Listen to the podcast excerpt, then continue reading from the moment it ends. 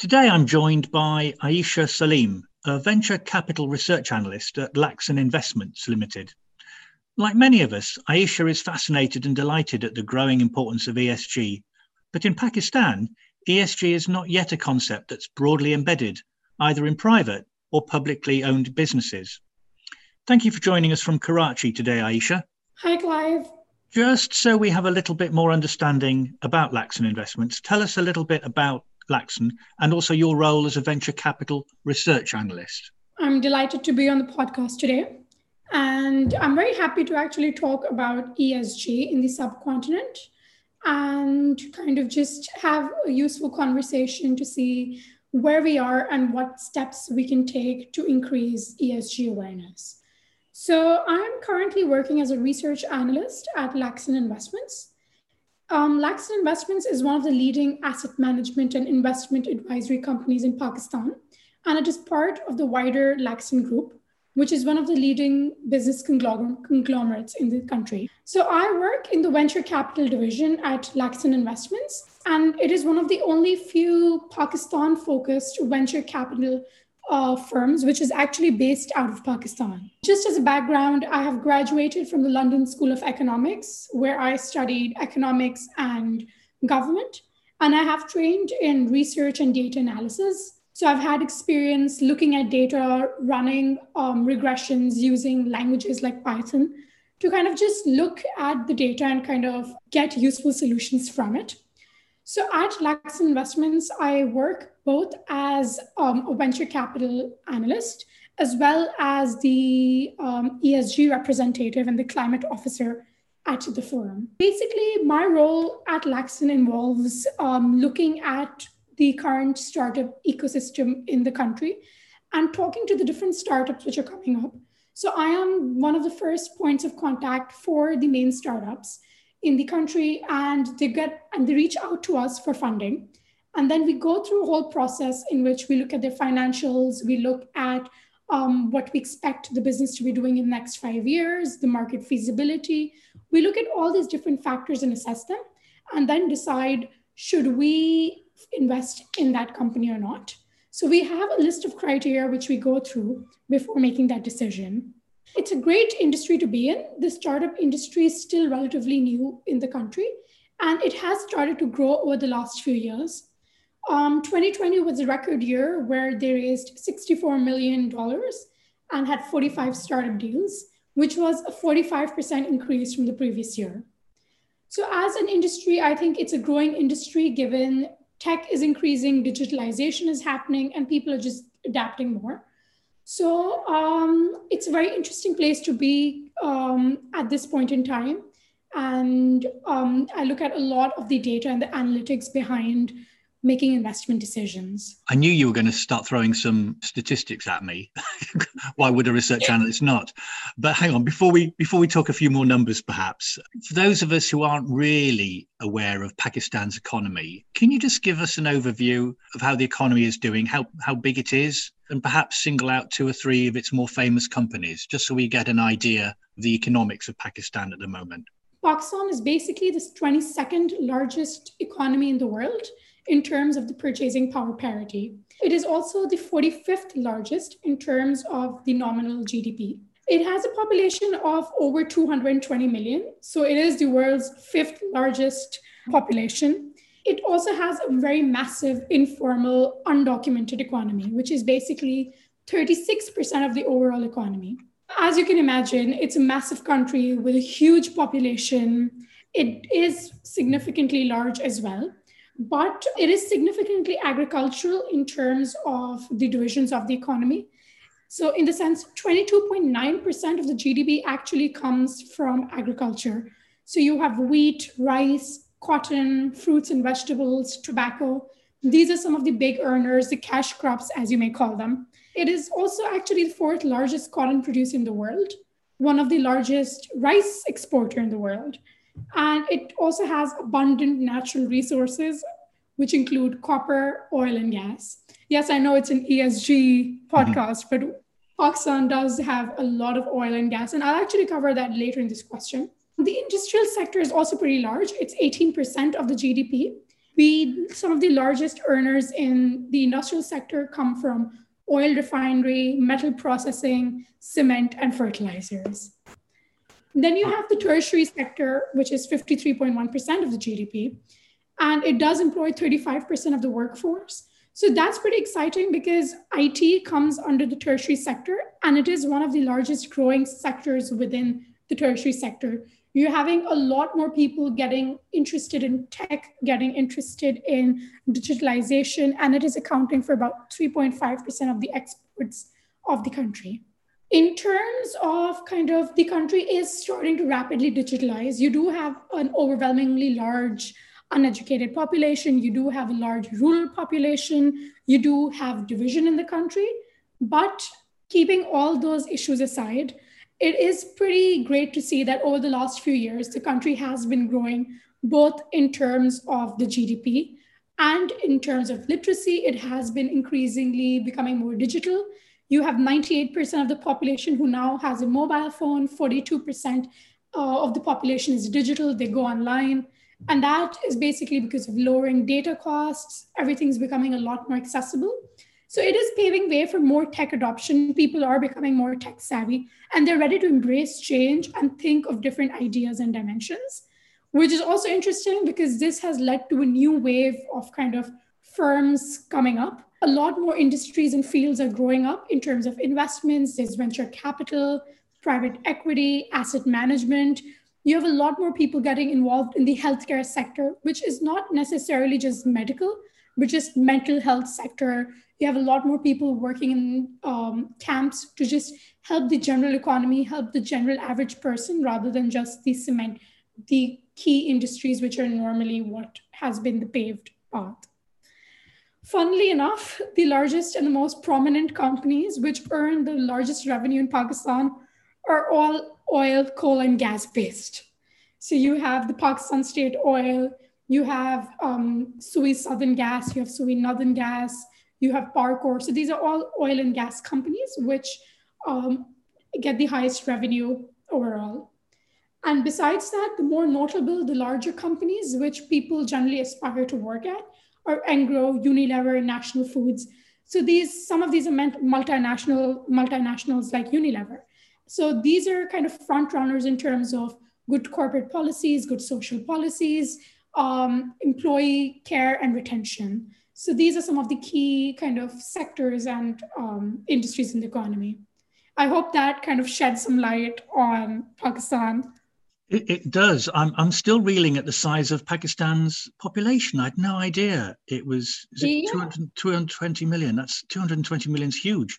And I suppose yeah, yeah, as a 22nd largest economy in the world, it's obviously beyond just a, an emerging country. It's it's already emerged, but I think the next exactly. decade is going to be really fascinating in terms of the economic performance of, of the country, which kind of leads me really on to a, a new question, which is um, in the pursuit of, of making more money, um, let's look at what the environmental, social impact, and corporate governance of these businesses might turn out to be. Uh, I mean, as you know, we started the ESG Foundation in 2020 to highlight the importance to business leaders of employing an environmental, social impact, and good governance strategy. Do you think it might take a whole generation in Pakistan to embed ESG, or do you think today's leaders in Karachi and elsewhere are going to really take it seriously anytime soon? That's a very interesting um, question and very interesting kind of idea to think of. If I were to speak at the top of my head, I would certainly say that looking at the general economy at this point in time and the general firms, you don't see a lot of ESG focus. So people aren't there yet where the international standards require them to be in terms of ESG. In fact, the only kind of factor which you still see of somewhat importance is E, the environment factor. And that too, because climate change has been an issue for the longest time. And that's most talked about from the three kind of the ESG part, I guess, in my opinion, based in Pakistan. And I guess um, CSR ventures is the max to where most of the companies go as yet. So a lot of the initiatives are just for greenwashing, to be honest. they aren't actually taking actions or kind of have policies which are directly having an impact on ESG. No one's actually really looking at what their impact or what their carbon footprint is, or how their employees, uh, what is the scope of the policies they have in terms of social and governance. Is their board diverse enough? Do they have enough women on board? These are still issues which people do not actively think about. And um, if I was to look at the general companies at this point in time, the more established ones, I would say that it is going to take some time for these leaders to actually adapt to it.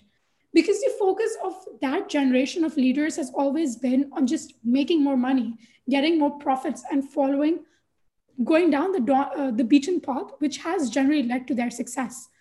It's a different way how each person actually views success. And I think the two different generations can actually embody and show that the two generations, the emerging leaders and the existing leaders, view success in many different ways. It's not just about success in terms of dollars earned or monetary value. A lot of times, the current generation is actually looking at success in terms of what is my impact? What, what am I giving back to society? What is my personal contribution to society? That's precisely where we walked in, really, as the ESG Foundation. I think um, I agree wholeheartedly with you that it may take perhaps not a whole generation, but another half generation for people to recognize that the pursuit of economic profit is not the sole reason um, for existing as an organization.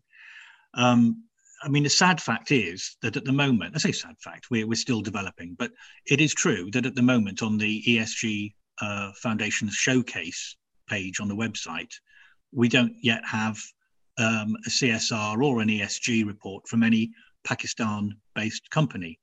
Um, perhaps you might be able to help me, um, Ayesha, uh, sort that out. Um, it would be great to be able to highlight at least, you know, some examples of best practice in Pakistan. Um, but I'm interested in your experience as a venture capital research analyst, your current experience. Do you think Pakistan's new entrepreneurs already embrace ESG? So, um, to some extent, Clive, I would have to say yes, they do.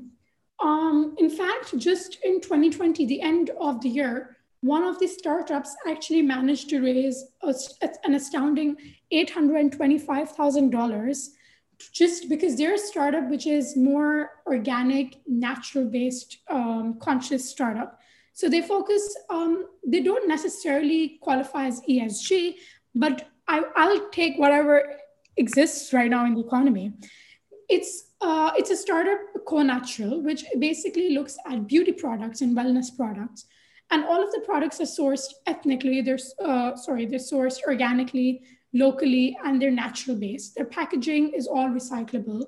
Um, they go out of the way to make sure that they reduce the impact on the environment, and it's great to see that people have actually responded that well to them that in the last few years, it has grown from being a small passion of sorts for two people to a large company, which has managed to raise a good amount of funding. And um, just continuing on from that, I do, as when I speak to different startups, it's fascinating to see the different ideas the current generation has for their businesses. People aren't necessarily chasing after banking anymore, or they aren't necessarily chasing after just having a big corporation they're actually talking about ideas which will make a difference. I spoke to another startup recently, which is very fascinating. And they had come up with a whole model how they'll recycle all the rainwater. So this year in Pakistan, actually, we had a lot of rain, which caused floods in the country. There was a lot of destruction. And given that Pakistan already, a lot of the areas in Pakistan undergo water shortage, this had actually found a solution to recycle the water at that existing time to reduce the flooding and also store it in a certain way to actually use it for everyday purposes. So, in terms of being responsible, I definitely think the new entrepreneurs already embrace ESG to some extent.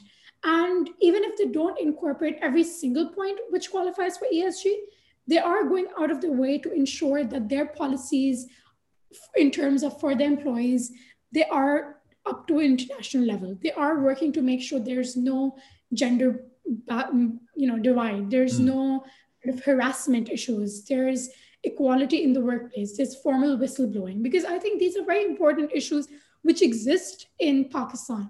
In fact, me as a girl, when I came back from London to work in Pakistan, these were some of my key issues, which I never had when I was in London. I was in when I was in the UK, I would look at a role based on its merits. What was the role? What would I be um, entitled to do? What would I be learning? I would look at these factors. But when I'm in Pakistan, when I would be applying for a job, the things I would be looking at is do they even have enough women working on board that, or will I be uncomfortable because in a workplace with 200 men, will I be the only woman working there? Is the kind of workplace actually kind of accepting of women there? Or will I just be made awkward because the men around me will just be uncomfortable by me working between them? Will I be treated the same way? Will my application, if I send it to the banking sector or to the finance sector, will I be given the same opportunities as a man would be?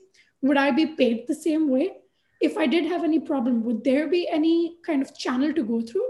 These are all very real issues in terms of social policies in Pakistan, which a lot of workplaces still do not kind of um, have documented, which I think is just a very basic requirement. If I'm talking to you, I'm sure you would think that these are just the bare minimum a company needs. You would never think about these four things. But in Pakistan, these are real issues. The same comes up with governance policies. You have family owned businesses, you have the torch being passed on from grandfather to father to son, and so on. There isn't a lot of merit necessarily. You have the same family owning everything in the company. You have the CEO roles, the COO roles, all the leadership roles are either just used within the same family. So I think these are very important issues. And while the existing kind of leaders they will i feel there is change happening in the economy i feel the newer entrepreneurs already embrace these things it is already a thing which when they're working in it is the bare minimum they need to do not something they need to change and strive to achieve I think that's a fantastic answer. I knew if I asked you it, I'd wind you up and you just get going. That's fantastic. I mean, it's easy. Here I am in London and it's a miserable, wet, rainy day. I think I would rather be in Karachi, irrespective of the fact that you've had lots of rain yourselves. Um, it's it's easy from a London perspective to just assume that the rest of the world should embrace ESG because the chattering classes are saying it's something that we all must take heed of, you'll know better than I, that the investment management community very seriously looking at ESG criteria on the basis of whether they recommend a buy or a sell for a publicly listed company. But it is my hope that by talking about ESG in the round, whether it be on a country by country basis or in a sector by sector basis, even privately owned businesses and the owners of privately owned businesses will will challenge themselves and say, are we doing enough? to lower our impact on the environment? Are we doing enough um, to help our supply chain? Uh, there are examples, of course, recently in Bangladesh where you know Bangladesh manufacturers were only receiving, you know, the workers who were making sandals were only receiving seven pence an hour. Certainly, consumers in London are thinking again about you know buying products where they've been produced by people who weren't on a living wage. But it's easy, as I say, it's easy for the London perspective to imprint our views on, on the social imprint or the social fabric of Pakistan, and nor should we. Um, but how would you like to see ESG promoted and encouraged in Pakistan? Um, and what would be the best way for people to get in contact with you if they're interested in, specifically in Pakistan, moving ESG forward? While it may be kind of the landscape in Pakistan is very different economically, the work wise, everything's very different from what it is based in the developed world. Or so, um, but I still think that it is it is very important to kind of have these ideals to look up to, and kind of try to get to that level, even if it's going to take us a couple of years. We still should be starting somewhere to attain what we want. And just to this end, um, I would love to see people and companies in Pakistan just talking more about ESG. And this is why I've been very excited to actually work with the ESG Foundation because it kind of you know gets that ball rolling. It gets that conversation started. And i think that's the starting point. You just need to kind of first look at your own company. You need to look at yourself and see hey i'm doing something but what more can i do And you just start from there, you build up from there. That's what I did. I looked at the company I was working at. I tried to take initiatives within the company to just increase our own footprint, to increase kind of look back at what we're doing. Are our policies sustainable enough before we kind of try to talk or preach to other companies? Reflect and take a step back, look at yourself and see how you can improve. And then I would definitely, you know, reach out to different organizations like I did with you. I looked at the ESG Foundation, I came across it, and it looked like a fantastic place to kind of have a partnership with. And I'm so glad to have this mutually beneficial partnership, which gets me to be able to reach a lot more people about ESG in Pakistan. And hopefully, more people start talking about it too. Similarly, I'm very excited to actually share that just yesterday, our application for the Women's Empowerment Principles also got accepted. So that's a UN sponsored body. So, just as a commitment to our social policies, we are now signatories with them as well.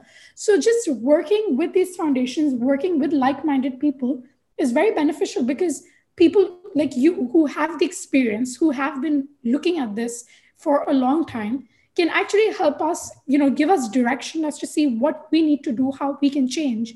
And um, I think from there, the comp- it's important to also advertise what you're doing.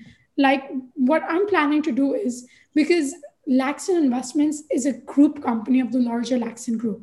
So I'm going to actually tell HR to set up a call with all the HRs of the other companies within the Lakson Group just to let them know about what we've been doing, share our successes, share our policies, and hopefully inspire some other company within the group to reach out and kind of reflect back at their own policies to see do they have all the right social policies in place? Are they looking at corporate governance? Is environment a key issue? Are they considering the carbon footprint? And hopefully that's where the chain starts. When one person starts it, 10 more people started, and that's how it just grows and becomes mainstream. And that's what we're hoping to do. That it just becomes mainstream. Talking about ESG is not a new idea.